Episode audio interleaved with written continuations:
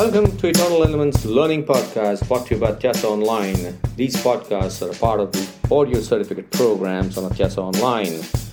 You're free to take these podcasts on your desired portal also, should you only wish to learn on the go.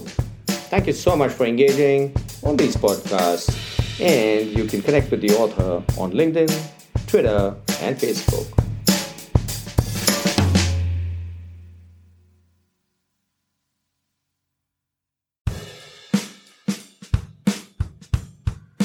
Hi, this is Niket Karajagi from Atyasa Online, talking to you on Eternal Elements about a whole lot of things about creating high performance team in season 4.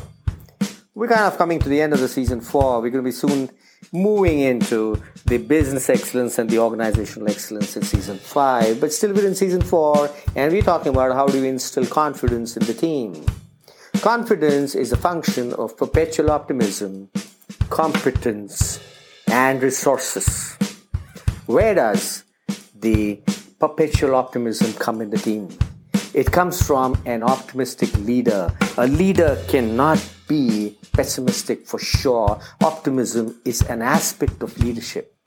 When the leader is optimistic, the leader is able to see directions, the leader is able to see how to do things, and therefore the team actually gains confidence because they have got a visionary leader, they've got a leader who's optimistic, they've got a leader who is clear in his mind, and therefore the team has confidence, which is so infectious in nature. However, there could be a lot of team members who could be intrinsically inspired with confidence because they may have achieved a whole lot of uh, challenging goals in their life and there are successes that are backing them up.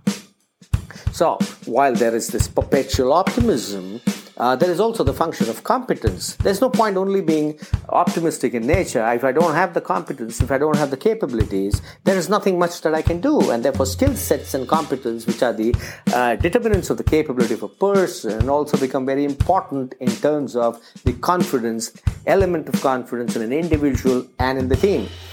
But you may be optimistic. You may have all the capabilities that you need. But if you don't have the resources where is the competence going to come from? And therefore it is also the responsibility of the leader to negotiate with the stakeholders and get whatever resources possible. But remember the resources are always scarce and therefore the element of challenge in every task that we take now, because the resources are scarce, what is it that you do to balance off this particular limitation? And the best way out is have fantastic relationships in life. Because when you have fantastic relationships in life, you have productive relationships in life, you have effective relationships in life, you can borrow resources from there. And by the way, relationships also are a great resource.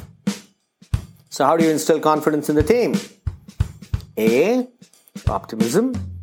B the capability, which is a function of skill sets and the competence, resources, and the whole thing operates in the paradigm of relationships. And when you can do this, your team is confident. Remember one thing any team operating in a silo can never be confident because they know that they have a whole lot of people who are opposing them. There are a whole lot of people who are not going to appreciate them. There are a whole lot of people to whom they will not be able to contribute, and therefore the confidence goes missing.